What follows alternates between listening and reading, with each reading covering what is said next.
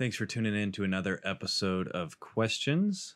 We want to remind you to subscribe on our YouTube channel, to like us on Facebook, follow us on Twitter and Instagram, and we would love to hear from you for future questions and future episodes for this show. And so today we have a question from Matthew, who writes in, God's goodness sounds like wonderful news on the surface, but I've also heard it said that the goodness of God has negative implications for humanity. Is this true? And if so, could you help explain this concept? Pastor Joel, what does God's word have to say about God's goodness? Yeah, that's a great question, Matthew. Thank you. Romans chapter 1, verse 18. I think that'll suffice for answering this question today. Romans 1:18, the Bible says this, "For God's wrath is revealed from heaven against all ungodliness and unrighteousness of people who by their unrighteousness suppress the truth."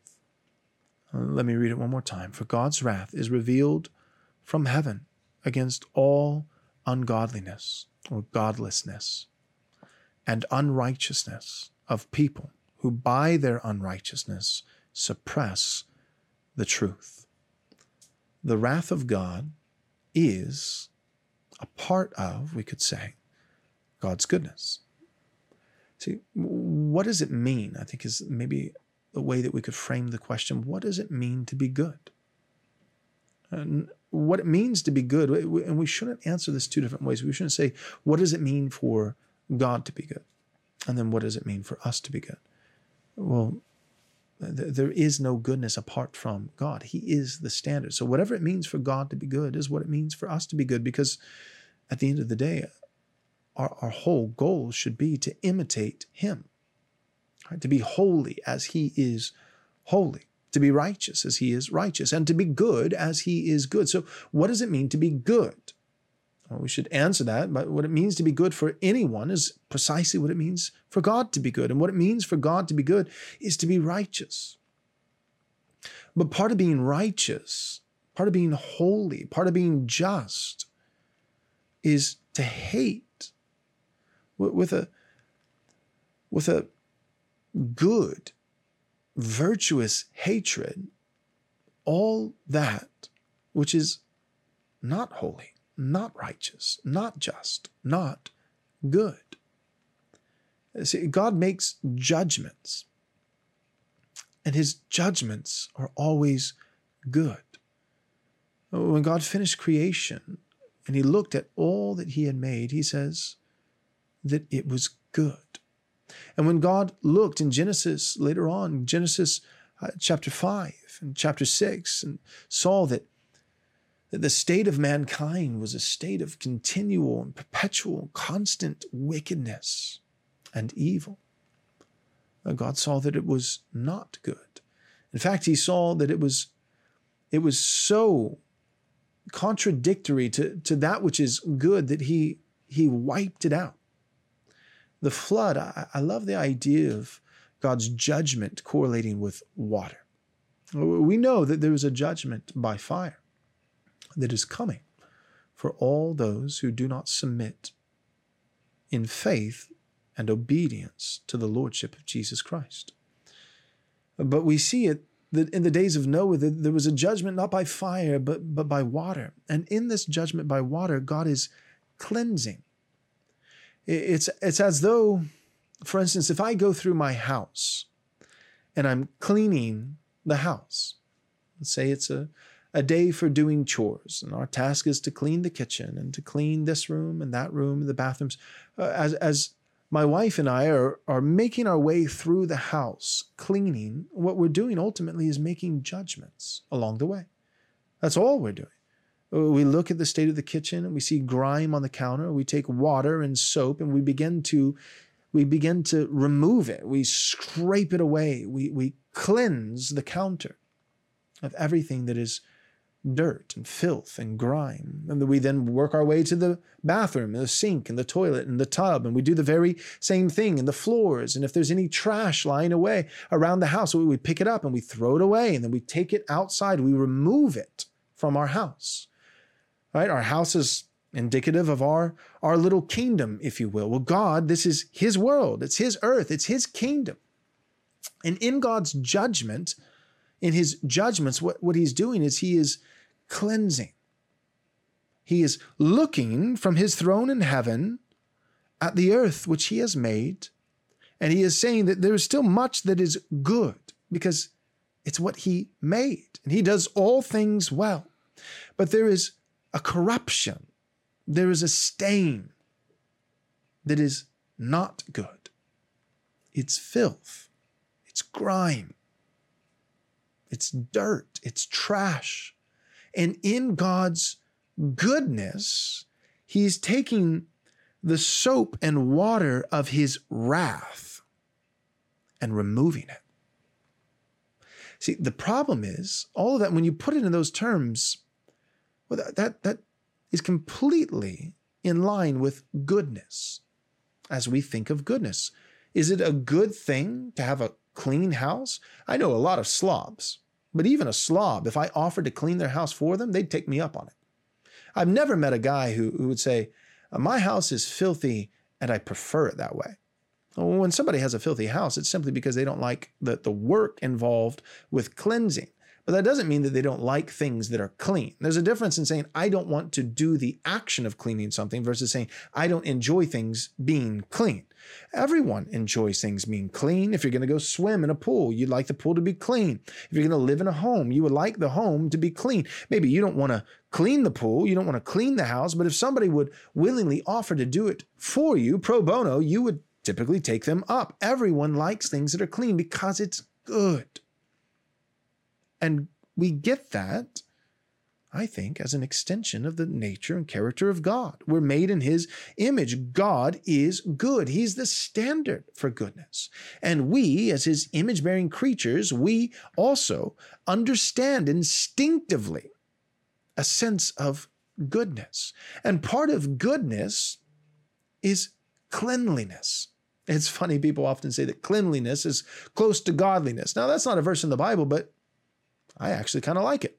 I think that I can make a theological argument for cleanliness being close to godliness and, maybe shed a little conviction on all my slobbish friends. But that being said, the point is this. God removes the filth and grime from his good creation. God likes things to be clean. And in his judgment, that's all he's doing.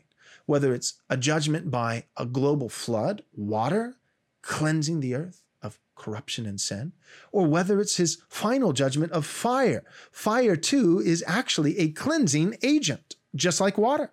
We purify precious metals in fire so that their impurities, their filth or grime, if you will, their impurities would bubble to the surface in the fire, in the heat, and be removed so that all that remains is the purity of precious metal, gold, silver. So in God's wrath, whether it be his judgment by water and the flood in his wrath, or judgment by fire in his wrath, in God's wrath, in his judgments, it is always cleansing. It is removing the grime and the filth and the stain of sin from his creation, which is good in the way that he originally designed it and made it. So God's goodness includes, it's exhaustive. I'm only speaking to one element of the goodness of God, but I should say a portion. It's not the whole enchilada, but a portion of God's goodness includes God's cleansing. And God's cleansing, it happens by virtue of God's judgment. And then the only question I think left for us in light of your question today is, where do we fall on the scale? Are we a part of the original creation, right? Are we a part of the house, the actual countertop itself? Or are we the grime, the filth, the stain?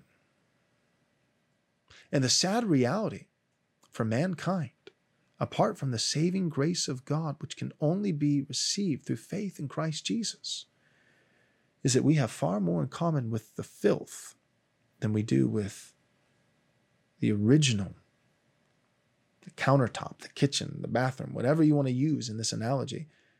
We have far more in common with the trash and the filth and the grime that God is seeking to remove, to cleanse, than that which God is seeking to keep, to sustain itself. So in God's goodness, he purifies, he cleanses, he sustains, he upholds, he makes judgments about what is trash and what is beauty, what is filth and grime and what is clean. The problem is that God has determined that filth and grime and trash is sin. And apart from his saving grace, that's us. We're made in the image of God. When God made man, he said, "It is good." On the one hand, people are image bearers of the living God, something that God created that he has said is good, but we have been so corrupted and tarnished by sin that apart from a cleansing agent to actually remove sin from us, God in his wrath will remove us from his creation. We either remove sin from us through the blood of Jesus, by grace through faith, or God will remove us from his good creation in the very same manner that he removed the entire population of mankind from his world back in the days of Noah. Only 8 people were spared, and all the rest were wiped out in the flood. So God is good. He esteems and maintains and sustains purity, holiness, goodness, justice, beauty. The problem is that sin stands in direct contradiction to all those things which are good. And so God in his goodness is making judgments to cleanse, that is to scrub off, scrape off, remove sin. And unless we have had our sin atoned for by the person and work of Jesus, in the same way that the people in the days of Noah were scrubbed off in God's judgment of the flood, we will one day be scraped and scrubbed and cleansed off in the judgment by fire. So God's goodness is a wonderful thing. But you're right in your question to recognize that it has incredibly negative, eternally negative implications for people who have not been purified by the blood of Jesus Christ. Great. Thank you, Pastor Joel, for that answer to that question. And Matthew, thank you for writing in.